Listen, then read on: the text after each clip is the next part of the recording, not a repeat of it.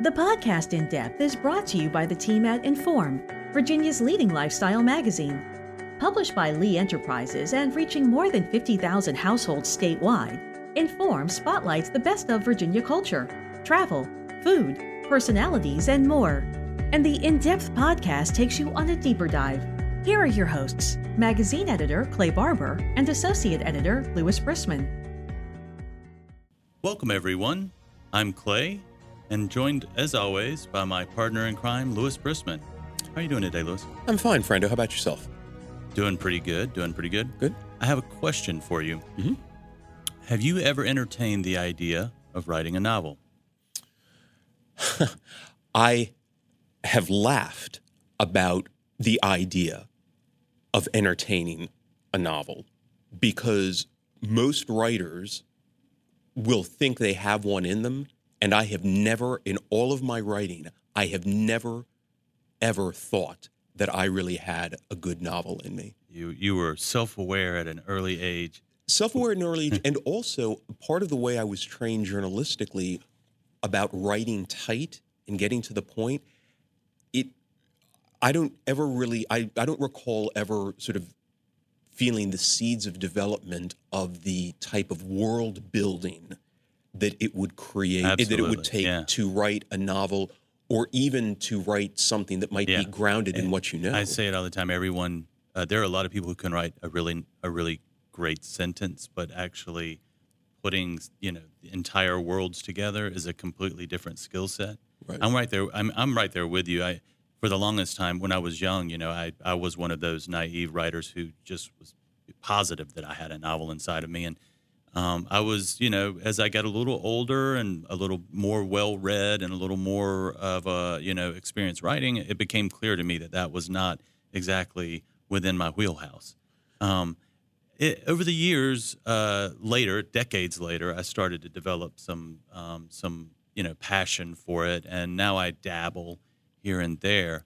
I will, you know, to that point, Clay, I will say, I think just by virtue of life experience, I would feel more likely to think about entertaining writing something really long form now Exactly. than I you would got a story have to tell now. 10 or 15 Yeah. years ago. And Yeah. it's not even necessarily because I know there's something specific I'd want to write about. I just feel like my ability to you've, capture. you've heard enough and Yeah. you've seen enough and you've heard the dialogue uh, you know the way people speak to each other And I- you sl- I would yeah. also argue that sometimes with age, you can slow down enough to start appreciating the cadence of how you might want to Yeah, portray absolutely a scene or a story. So the idea at age 20 of trying to write a five page scene where you're almost just like painting the environment the characters are living in, I would have felt like I didn't have the time or capacity to do that then. 100% But now I feel like it would almost be one of writing's pleasures to be like, I can I can visualize and feel and I think convey how I would be feeling about that. And I don't think even 10 years ago I would have felt like I could do that. How about you? well it's the same thing it's what it took me years to get to that point and and that's why i'm i'm always amazed by young writers you know Yeah. When i when i bump into a young writer that's really good and you see that they have sort of preternaturally already developed this ability to world build it it i, I don't even know i don't even know how they do it uh, you know with limited life experience I, I, I would agree, and I actually think that's great because when you consider our guest today, Absolutely, who's in her absolutely. early 30s, she's done some pretty amazing It's things. amazing. Our guest today is Nicole Glover, a Norfolk based author who had a very big 2021, publishing the first two installments of her Murder and Magic series. The books were The Conductors and The Undertakers. In them, she introduces us to Hetty and Benji Rhodes, who served on the Underground Railroad during the Civil War and now solve crimes and navigate life in post war Philadelphia. Glover cast a spell by weaving fantasy, history, and mystery and understandably, her books have found an audience in the expanding body of work by black science fiction and fantasy writers. If any of this sounds familiar, it's because Glover was featured in a winter 2022 edition of En Forme magazine. And Lewis and I are very excited because we want to pick her brain about the creative process. So let's get ready and meet Nicole.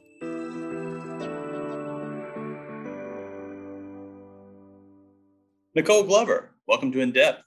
Hi. Hey, thank, thanks for bringing me in. You know, um, we're very excited for this one because we're, you know, two editors. So we basically nerd out on writing. And so it's always fun to sit down with a person who has who has written a book and you in your case written two books. So before we dive into the nitty gritty, why don't you just tell us a little something about yourself? I, if, I, if I remember correctly, you're an army brat, right? yeah it's i hadn't i didn't have i don't have the the interesting experiences most people most kids most kids in the military do i didn't i did never lived off off in the base in a different country most have been stateside mostly in virginia i lived in pretty much every ma- major area in virginia except for richmond. I've been to manassas yorktown and fredericksburg. And yeah it's been i guess it's interesting it got me used to moving around used to look in different places. And I think also just being in Virginia most of the time, it's Virginia became a, I guess, since a home in a sense, and a lot of interested in thing about growing up in Virginia for the most part is getting an interest in all the history involved. Because I lived in all the, around all the major areas. I mean, Fredericksburg was like right next to like a Civil War battleground, so it's all over the place. And you know, living in Yorktown, I went to Williamsburg a couple times, and just to, I don't always brought me into history. And I guess when I had gotten to writing, history was kind of the first kind of avenue I wanted to go into.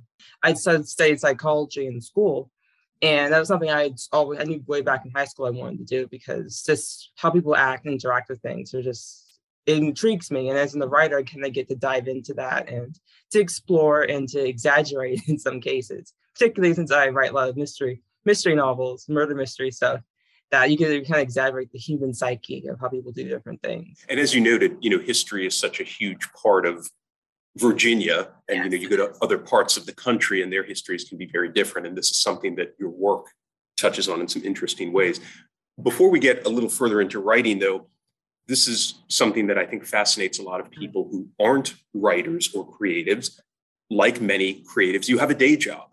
You know, people might think of Nicole Glover as being a writer, but you are also a user experience researcher for homes.com. And I'm curious, is it is it difficult for you to compartmentalize your writing uh, amid your you know your day job? And is the goal to write full time?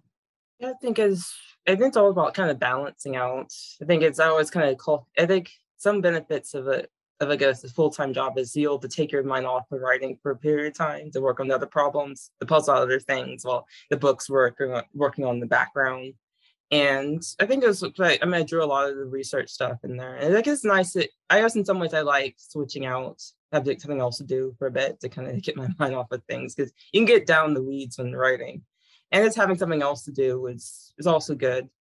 And I think I and and like in the past, like when I had taken off time during the holidays, I had gotten the chance to have like you know, kind of be getting the full time writing writing stuff, and it's it's good when I like really deep into like writing a draft or really really really get down the nitty gritty on these edits, and it's great to have lots of time, lots of hours throughout the day to work on, as opposed to like you know just having nights and weekends, and that in some ways. In other ways, I like having it gets you it, because when you have your own time to run it, it's easy to get distracted. I think also I have so many years spent uh, dividing between like full time work and doing the writing on the side. Is that a lot of times when I'm like, you know, I'm off on my own hour, on my own, on, on, on my own, my own clock, I get to, it's easy to get more distracted because I got all these other things, you know, books to read, video games to play, media to catch up on, no chores and stuff, and it's it's easy to all that kind of stuff. But yeah, it just it depends on the modes.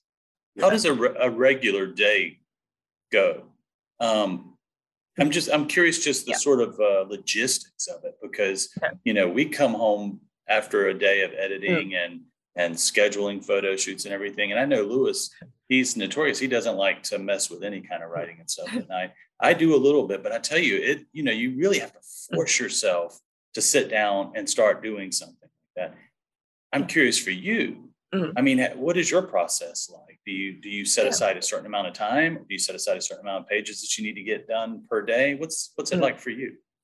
Yeah, when I'd get home, I'd well, I guess throughout the day, I sometimes take my lunch break. I would uh, write out some notes for a particular. And that's when I'm drafting. I'll have like a scene. I might have a might sketch out like an outline, of a few scenes, or maybe write a little bit, or or basically make notes for the scene I want to write that day. And so when I get home after, you know, do all the, the get uh, to the, the, de-stressing from work, you know, uh, doing all the dinner and cleaning up afterwards, usually about, I try to get like 7 30, 7 o'clock. I get back in front of my computer and to start writing.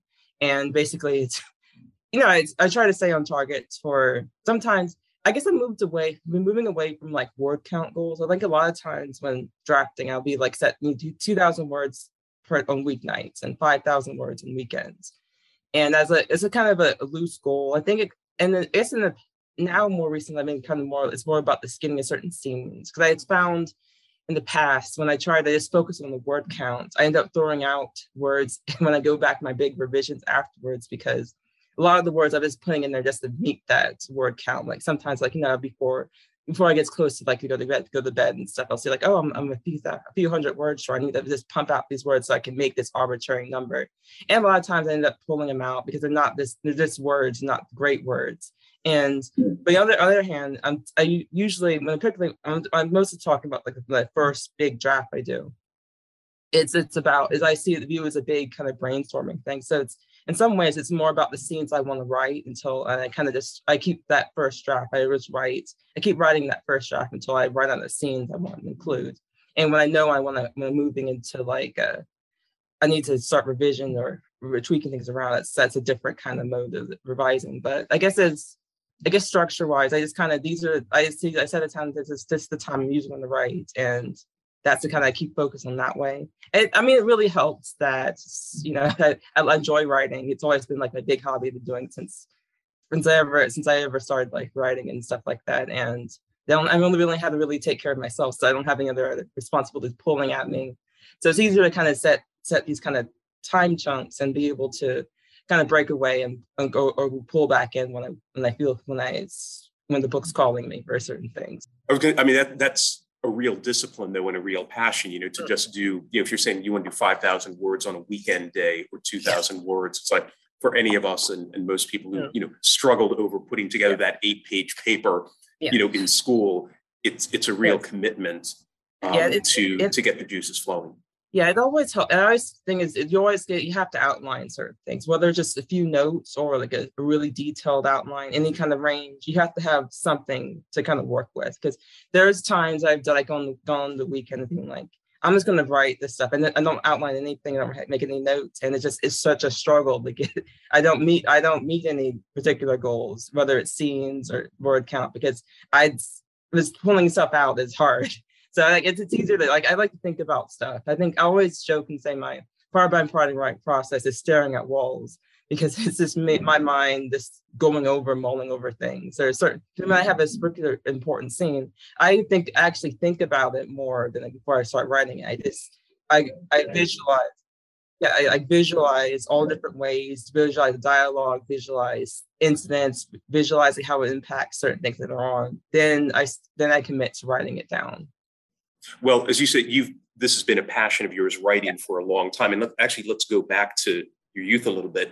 Uh, your second book, The Undertakers, is dedicated to every kid who has their library number memorized. Yes. So, talk a little bit about what role books and writing played in your youth.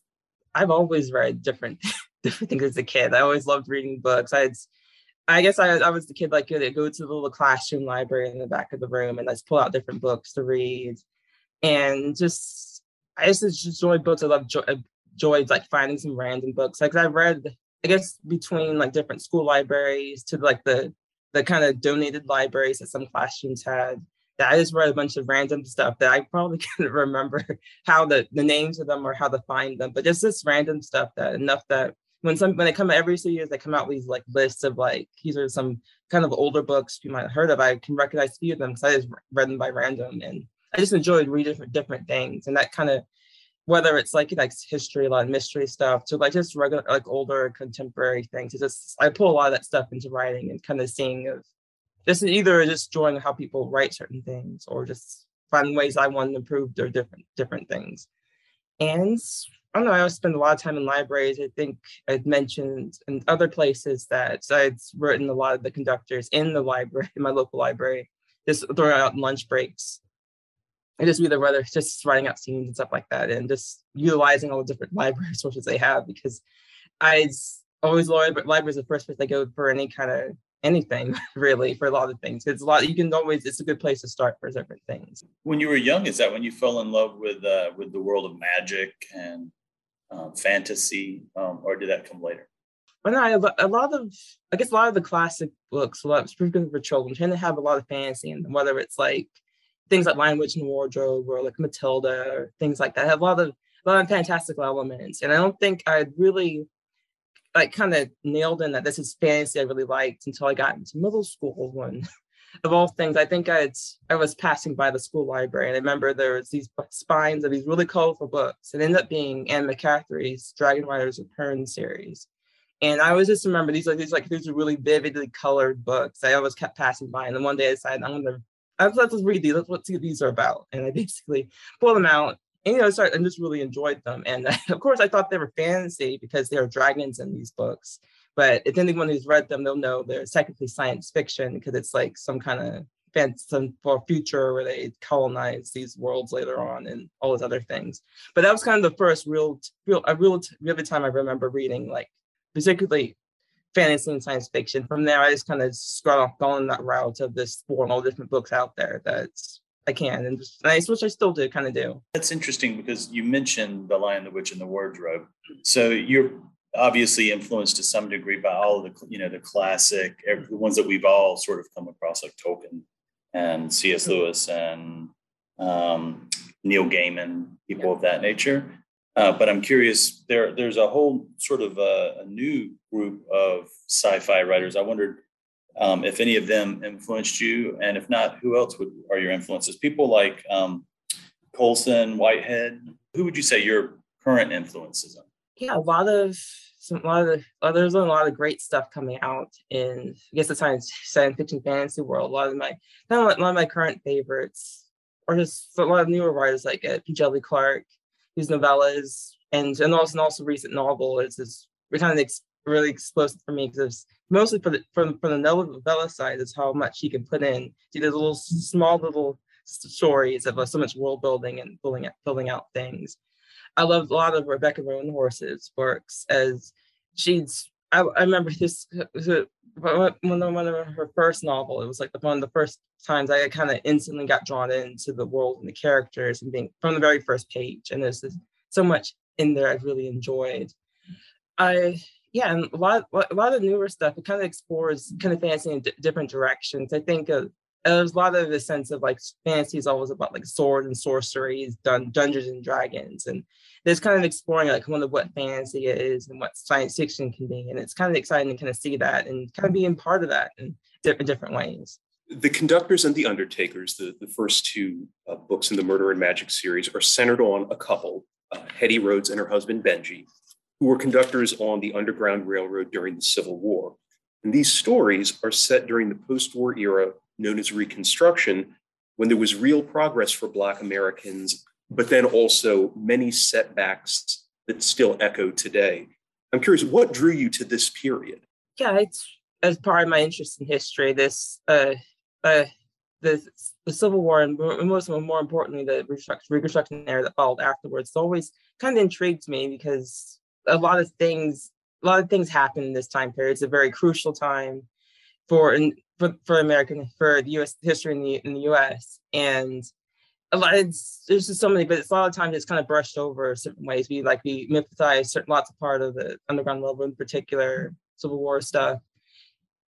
But then also we don't really talk about Reconstruction era because I always remembered as a kid like there's a couple maybe there might be a page or two in certain books, but not much is talked about it and like maybe the, all the amendments that came out. But all of the intricacies and the, the politics of all aren't really talked about. But even though, but in my books, I kind of focus on how people are living that time period. And even though I don't, because I was kind of intrigued, like what's what is it, what is what kind of what is life for these characters who who have who are going over this major change in their life, and from the way they never really expected, like how do they adjust and what how they reframe certain things. And I guess in, in some ways these kind of even the books can more explore the fantastical sides. I mean, they just literally decide they're going to they're solve murder mysteries and they're using magic with it. But in the same way, it's the it underlines it to me is is for me like answer the big question like what do we do kind of next? And I think that's a kind of theme that kind of resonates with me because it's like kind of anything you want that you go you have you go from one stage in your life you want to think what's kind of what's kind of what's next. And I kind of take these characters and look at these certain things and and going on the going on this journey with these characters also allowed me to kind of get really into the deep of seeing these seeing that time period from their eyes and to kind of just explore everything else within that time period I, I found fascinating whether it's like the smaller things from the from the technology stuff to introducing the history stuff to seeing uh, just having interactions with their with their with their friends and family and showing more of the interior lives of these characters of that time period. Because I think we tend to view history as a lot of these dates of things, whether it's battles or laws passed or there's or de- terrible things happening, but we forget people are living through these times, much like we are living through our times. And I actually want to note because um, I've I've read the conductors. I'm looking forward to starting with the Undertakers, which I just got from my local bookstore. But I found before we talk a little bit more about sort of the magic and the fantasy side, yeah. I thought one of the most compelling things about the conductors was the relationship between Hetty and Benji mm. is very it's complicated. You know, it's a husband and mm-hmm. wife. Mm-hmm. You you feel sort of the weight of experience, you know, between them. This is it's an all ages book, but there's a real sort of weight and maturity to how you portray them as a couple. Yeah, it was I think it was important to me to have a sense that they had a history together, that you get the, the reader gets a sense that they had some time, the history together to kind of build uh, the relationship of just from from them being kind of kind of partners to like something something different and I want to I, I, I like the I, I like I love seeing characters like particularly married couples together doing things. I also want to get a sense of what's going on, what they're doing, and I've got to say, even the way the moments where you sort of describe intimacy, yes, it's a very sort of complicated um, sort of. Uh, there's just there's just a lot, even in in that concept, based on the histories they lived, sort of individually and together. It just felt very. Uh, it, it was a lasting part of the book in my mind. The way that was that was drawn, and and it kind of speaks to, um, you know, the the thing that's always fascinated me the most about um, novel novelists, right? You create these worlds out of the ether, you know. Um, you draw upon all these influences in your imagination and everything, but I mean, to do it, that's that's like the. A lot of people can write a sentence really well, right? But right. the thing that makes the novelist is the ability to craft a three dimensional world out of their imagination um, I remember when um, it was like 2000, 2001 or so, and I read uh, Empire Falls by Richard Russo. And I remember because mm-hmm. back then I was a young reporter and I was like, you know, like every young reporter, I was sure there was a book inside of me, you know.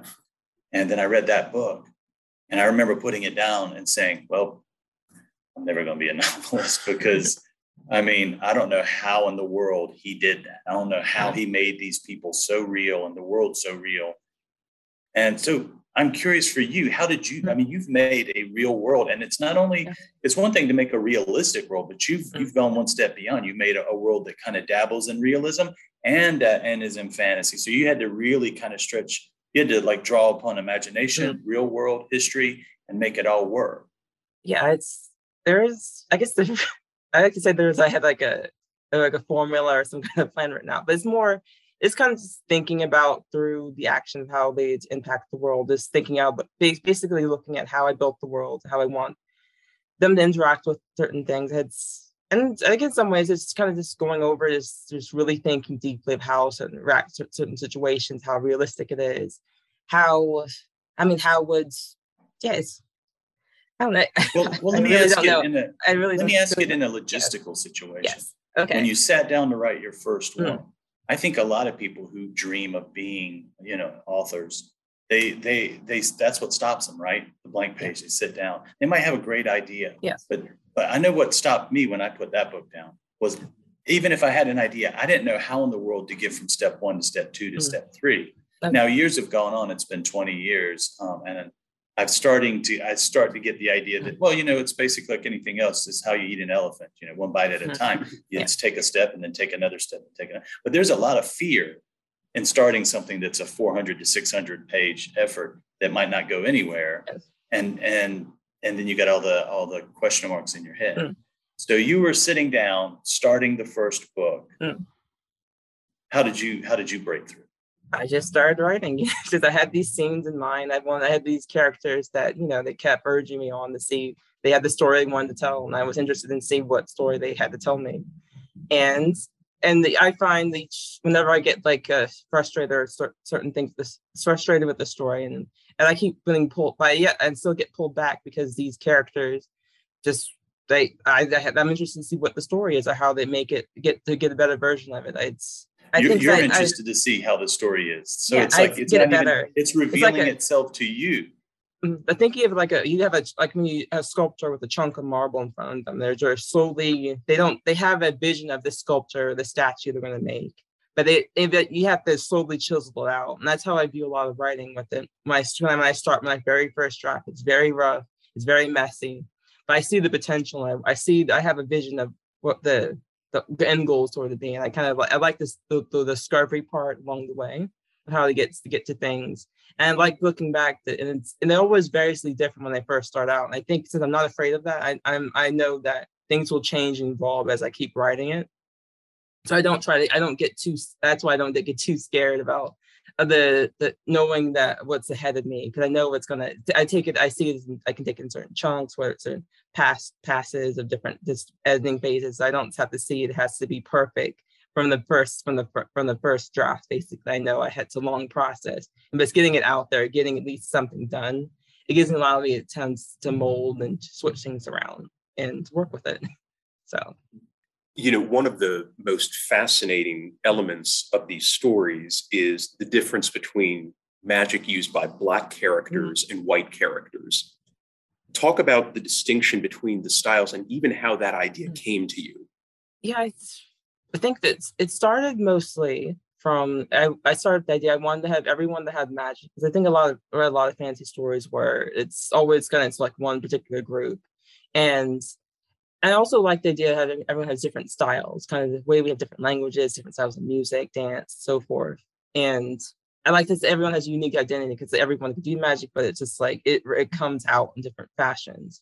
And once I started really thinking about that, thinking like if it's different people do different ways, there's going to have there's going to be laws against it because there's some reason there's always laws against something or whatever people do differently and i think also just going on with the history of the world of this kind of i like I, I, tied it to a lot of the kind of real like kind of real world situations of just whether it's like you know these these groups these black people can't use sorcery or wand wands magic basically and there's all there's certain all there's certain cultural ties with the celestial magic that our main my main characters do and as i kind of i marry i marry those pieces together to kind of just to help make it a part of the story. And also, even though even though you don't even though you don't see difference too much of the other magic systems in the world, I know I like to since that they exist that there is possible that one day I could I'll turn the lens over to different a- aspects of that.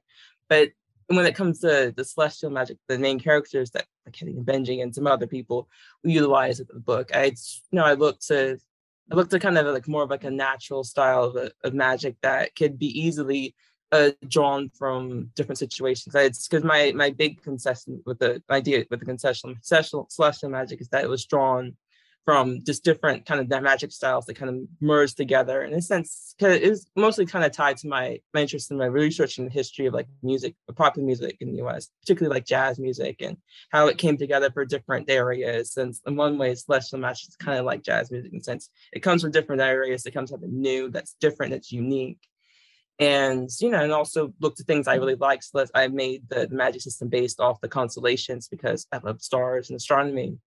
And it helps and also like the visual gives as a fun visual components that i could have found playing around with in the story whether they can have like literal uh, constellations like the ursa minor or like the, the, the bears and whatnot just coming to life in the story they could add the fun visual component and that's fun for me writing that certain things. And yeah just and i got to say in many ways I, I think for the conductors it, it, felt so natural and yet so amazing when the characters were in some cases literally drawing that magic you know yes. for hetty to be drawing you know in the ground or in the air the shape mm-hmm. of a constellation yes. that creates you know a magical character and effect or it's stitched into clothing or as we learn even into a human body. Um, there's something where uh, the world just seems to come so alive when they are employing something, in some cases, in very clunky ways. Not every character has the same skill level yes. um, with the magic they're using. Um, but the story just really sort of comes alive when that magic is being employed in ways that seem both completely normal and completely fantastical. And I think that was like that was also my goal too. I wanted to kind of this I wanted to have it be both be a part of the world and also some way show kind of uniqueness and has uh, ways inserted into places. And good that you mentioned different skills. Like I would also, because I think of since I I, can to the magic use throughout throughout any, no matter what system by it, like just use and practice too. I want to make sure some people are better at it, some people are worse at it, and just there are different reasons why. And that's just. I guess it's yeah, This is all about this making it. It's a part of the story. I want to. I'd like to uh, ask you about a particular passage in the Conductors. Um, so, the Conductors is your debut novel, and it's set up where there are a series of interludes between chapters, and these interludes go back in time uh, to fill in the story of Hetty and Benji. And my favorite is the one set in the Great Dismal Swamp here in Virginia in April 1863. It's there that a Black community has formed under the leadership and really more like the control of a woman named Nanette. And as Hetty thinks of leaving this community with some effort, there's this exchange, and I'm going to read this from, from the conductors. This is Nanette speaking to Hetty. We belong nowhere.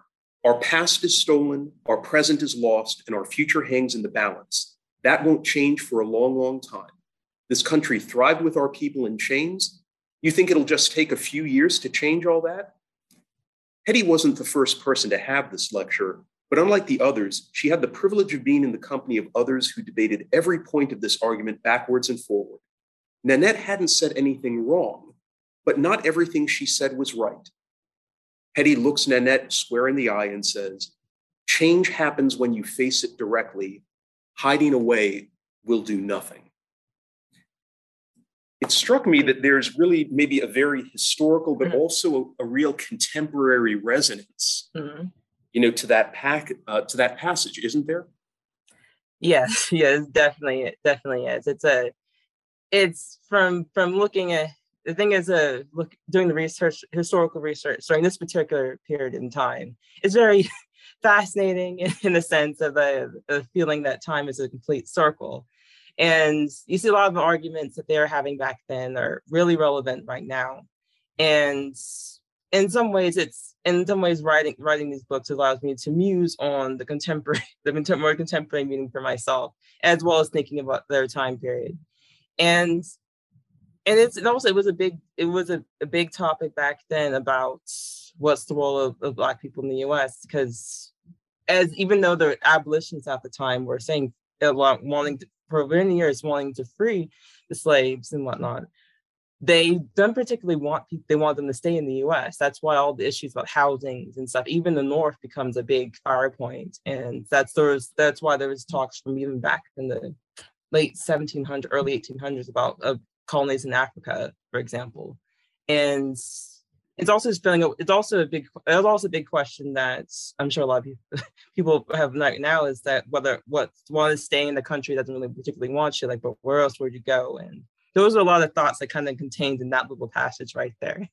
And it's and I mean it's it's a yes it's it's a, it's a thing that I like to kind of chew in there because I think a lot of the part with the interludes has allowed me to uh, kind of explore those the a lot that lean into more of the historical stuff and just thinking about this this well the bringing the relevance from the contemporary stuff and and that's yeah that was a particular interest that was a, a, particular passion that i was used a lot of these think, things in there about and hope i'm glad always when someone pulls that one out because that's always one i'm really really proud about you know what's also interesting is the uh, you find yourself now mm-hmm. um, finding this great success at, at the same time as a lot of uh, a lot of other um, African American creatives are are doing the same thing. I mean, you know, Lovecraft Country um, was very popular. It's, shocking that they didn't uh, re-up it because it was hugely popular. Watchmen took went down this area. Um, what do you think about that right now? I mean, it, it is interesting that um, that that that we're seeing this explosion on this side of the of the diversity creative side. You know, um, I think it's really cool. Uh, do you do you see yourself in that? Was that something that that um, somehow was ever in the back of your mind, or or is or or is it just more like you grew up liking fantasy and it just was sort of a happy coincidence this is happening at the same time? Um, it's I'm yeah, it's I'm happy to see the explosion of particular. Uh, a particular of, of, of, of, black views of, the fantasy and uh, aspects of it. And in some ways, it's long overdue. There's always been writers from the past, whether talking about the, the, the giants of the of the, the side of Octavia Butler, Samuel Delany, and others unspoke that we probably will never hear about because they're there's just they they're on their works aren't easily found.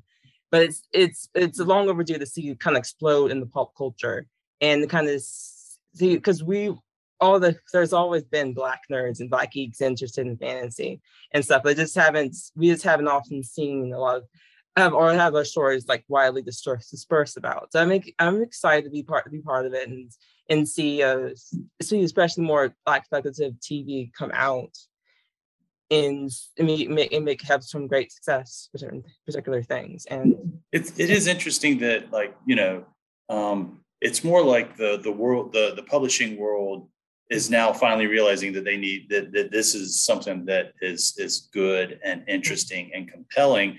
Because for years like you know mosley i mean now they they were more than willing to you know private investigation uh, sort of urban street stories that, that are brilliant you know. They were like oh yes but like uh, it, it almost felt like someone who was like oh you know i'm a black author and i want to write about elves and they were like mm, are you sure you sure that's the genre you want to write in? And it's like, why not? Right? Yeah, it's, still kind of like that. It's a at the end, it's it's following in the kind of announcement of any kind of like things like Lord of the Rings and Wheel Wheel of Times casting stuff. It's interesting to see the, the arguments they have about just casting certain characters in there. And I'm not too familiar with all the lords, but it's just interesting what people argue about. Whereas you know, there's dragons. Bill Sienkiewicz, I think, just recently kind of lost yeah. his mind over the casting in the Lord of the Rings it, you know, it's, it's, it's just, it's, it's, it's interesting to see what, cause it's in some ways the fantasy, it shows you like which, cause you, you, the chains are like off of like reality within in fantastical world because you could do anything you want. It's just interesting to see what becomes popular, what's accepted, like, or what's historically accurate. Cause that's what always gets, irritates me a bit is that when they say fantasy has to be historically accurate, like what kind of, what kind of fantasy are you talking about? I mean, there's difference between like historical fantasy where it's the, the idea of being in a historical time and place is key to it. But there's also like, you know, fantasy that's basically like, you know, this uh, a mishmash of different cultures and time periods. That's the secondary world. It's like there's nothing historical here at all. You can do whatever you want. Yeah, Tolkien. And, I mean, he just made a fantasy world that was kind of a little reminiscent of mm. certain periods of, of, of our history, but not not really. Yeah. It's like there's there's no history that You can do, any, do anything you want. And but yeah, that's it. Nicole, I want to ask you the um, the Conductors was published uh, officially in March of 2021, and the Undertakers came out pretty quickly on its heels in November yes. of 2021. Just give us a little glimpse behind the curtain of the publishing world. How did you know? How quickly did a deal come together? Was it the mm-hmm. plan to release the first two installments in fairly quick succession? Well, not exactly. Publishing takes takes takes a long time. It's it's it's funny. I never really until I got into. I never really realized how long it takes a book to come out. Um, I always knew the sense that it takes a while, you know, edits and everything like that. But it takes a while. So I got, I sealed the deal for for for the two books back in 2018, December 2018. I signed the deal, and I didn't. I turned in the Conductors, like in the fall of 2019, and uh, after some edits and whatnot. And it takes a while to go certain things. The plan, uh, I, my the books, the Conductors actually got delayed because of the, the pandemic, because of paper shortages and everything like that. Because it was originally set for the fall of 2020 to come out, but got bumped to March 2021, which wasn't too bad to consider how things were in the fall of 2020. So that's that's fine. But in in a sense, Undertakers was always meant for 2021. And I think it was probably, I think the original plan was to have about a year apart. but because of those different things, and it ended up being uh, scheduled for the same year. It's and for time wise for me, it still worked. It was still, I guess, reasonable. I guess in the sense that since I had, I turned into uh, the conductors. 2019, I had, I had, it's I guess 2020 to work on Undertakers and probably that. So it's it was there's still a reasonable amount of time for behind the scenes wise certain things, but yeah, it's it's it's interesting how because publishing like is scheduled ahead of time for certain things. So that's why so there's like there's some ways and sometimes, but sometimes not a lot of time for the writer because there's sort of strict production schedules. Like they want the because you get to the printers and the other people involved, and there's lots of there's lots of steps in the publishing side and really really is about there's different editors that come in through and there's like different passes you have for this from just setting the book within the pages to like the final like the proofing stuff and this it's just interesting of how many different steps i think that ended up like for for both books end up going through like just three or four pass editing passes after I officially turned it into my editor to kind of get to the final pages and whatnot. Well, this seems like a, a good time to wrap up. So I have one last question for you, and that's what's next. What's uh, do you have another another uh, Hetty and Benji story coming out, or are you are you gonna continue on that one, or is there anything you can give us a tease yeah. to? I can't I can't say anything official, but I am working on some new some new things. I hopefully get to announce fairly soon. I can't. There's there's been lots of fun uh, conversations in the background, but I haven't. I'm I'm sort of, sort of likes to wait to officially announce when everything's official official. So, but I can. It's been coy, but there's there's I have plans to work more. I've always had a bunch of ideas and stuff. So hopefully it'll be announced soon. Well, Nicole, thank you so much for joining us today. It's been a pleasure talking to you. It's been t- same here. It's been great fun.